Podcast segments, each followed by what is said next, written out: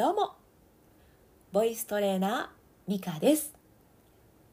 この配信は身近な場面でも応用できる声の使い方をお伝えしてあなたの声のアウトプットを応援しております。さあいかがお過ごしでしょうか？おかわりありませんか、えー、今日は口の奥を使うというお話ししていこうと思います。聞きやすい声だなって思ってもらいたい。とか人前で話す時があるんだけれど何て言ってるか聞き取れないってよく言われるんだろや言われるんだよななんていう方はぜひぜひ試していただきたいことです。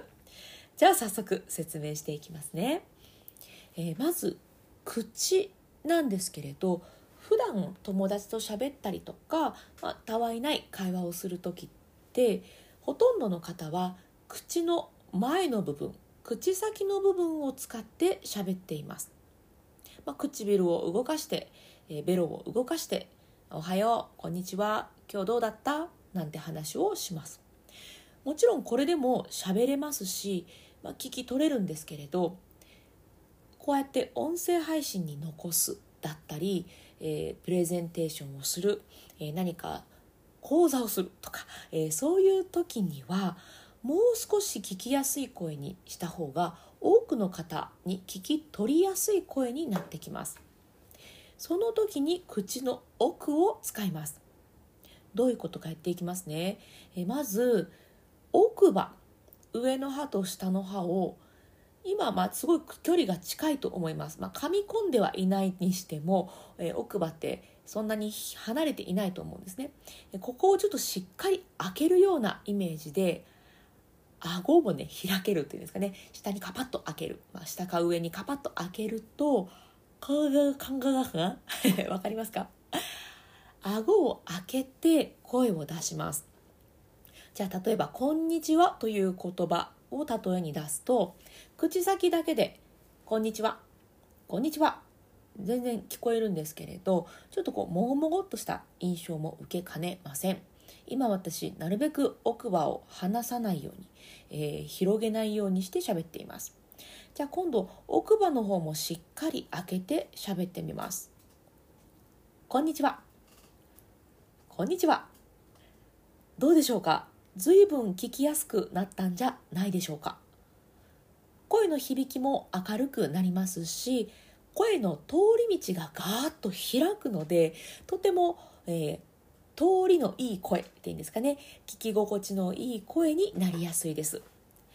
さらには奥歯を開けて発音するので自然と滑舌が良くなるなんていう影響もあります。ちょっと聞き取りにくいって言われる方。人前で話す機会がある方。是非口の奥を使うということを試してみてください。それでは深呼吸のコーナーに入っていきましょう。え深呼吸はですね気分転換にもとてもいいですしイライラした時モヤモヤした時なんかにも、えー、そういうところから早く抜け出してくれる抜け出させてくれる効果もあるんですけれど声の通りも良くなる効果があります。息がふーっと流れることで声もふーっと流れるように出やすくなるっていう効果があるのでここでは3回だけ一緒に深呼吸していきましょう。とっても簡単なポイント2つだけお伝えします。1つは背筋を伸ばしてください。そしてもう1つが笑顔です。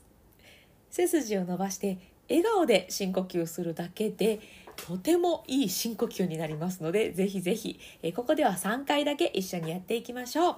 では背筋伸ばして一度空気を全部吐き出しましょう。では笑顔でゆっくり吸い込みます。鼻からでも口からでも両方使っても OK です。吐きます。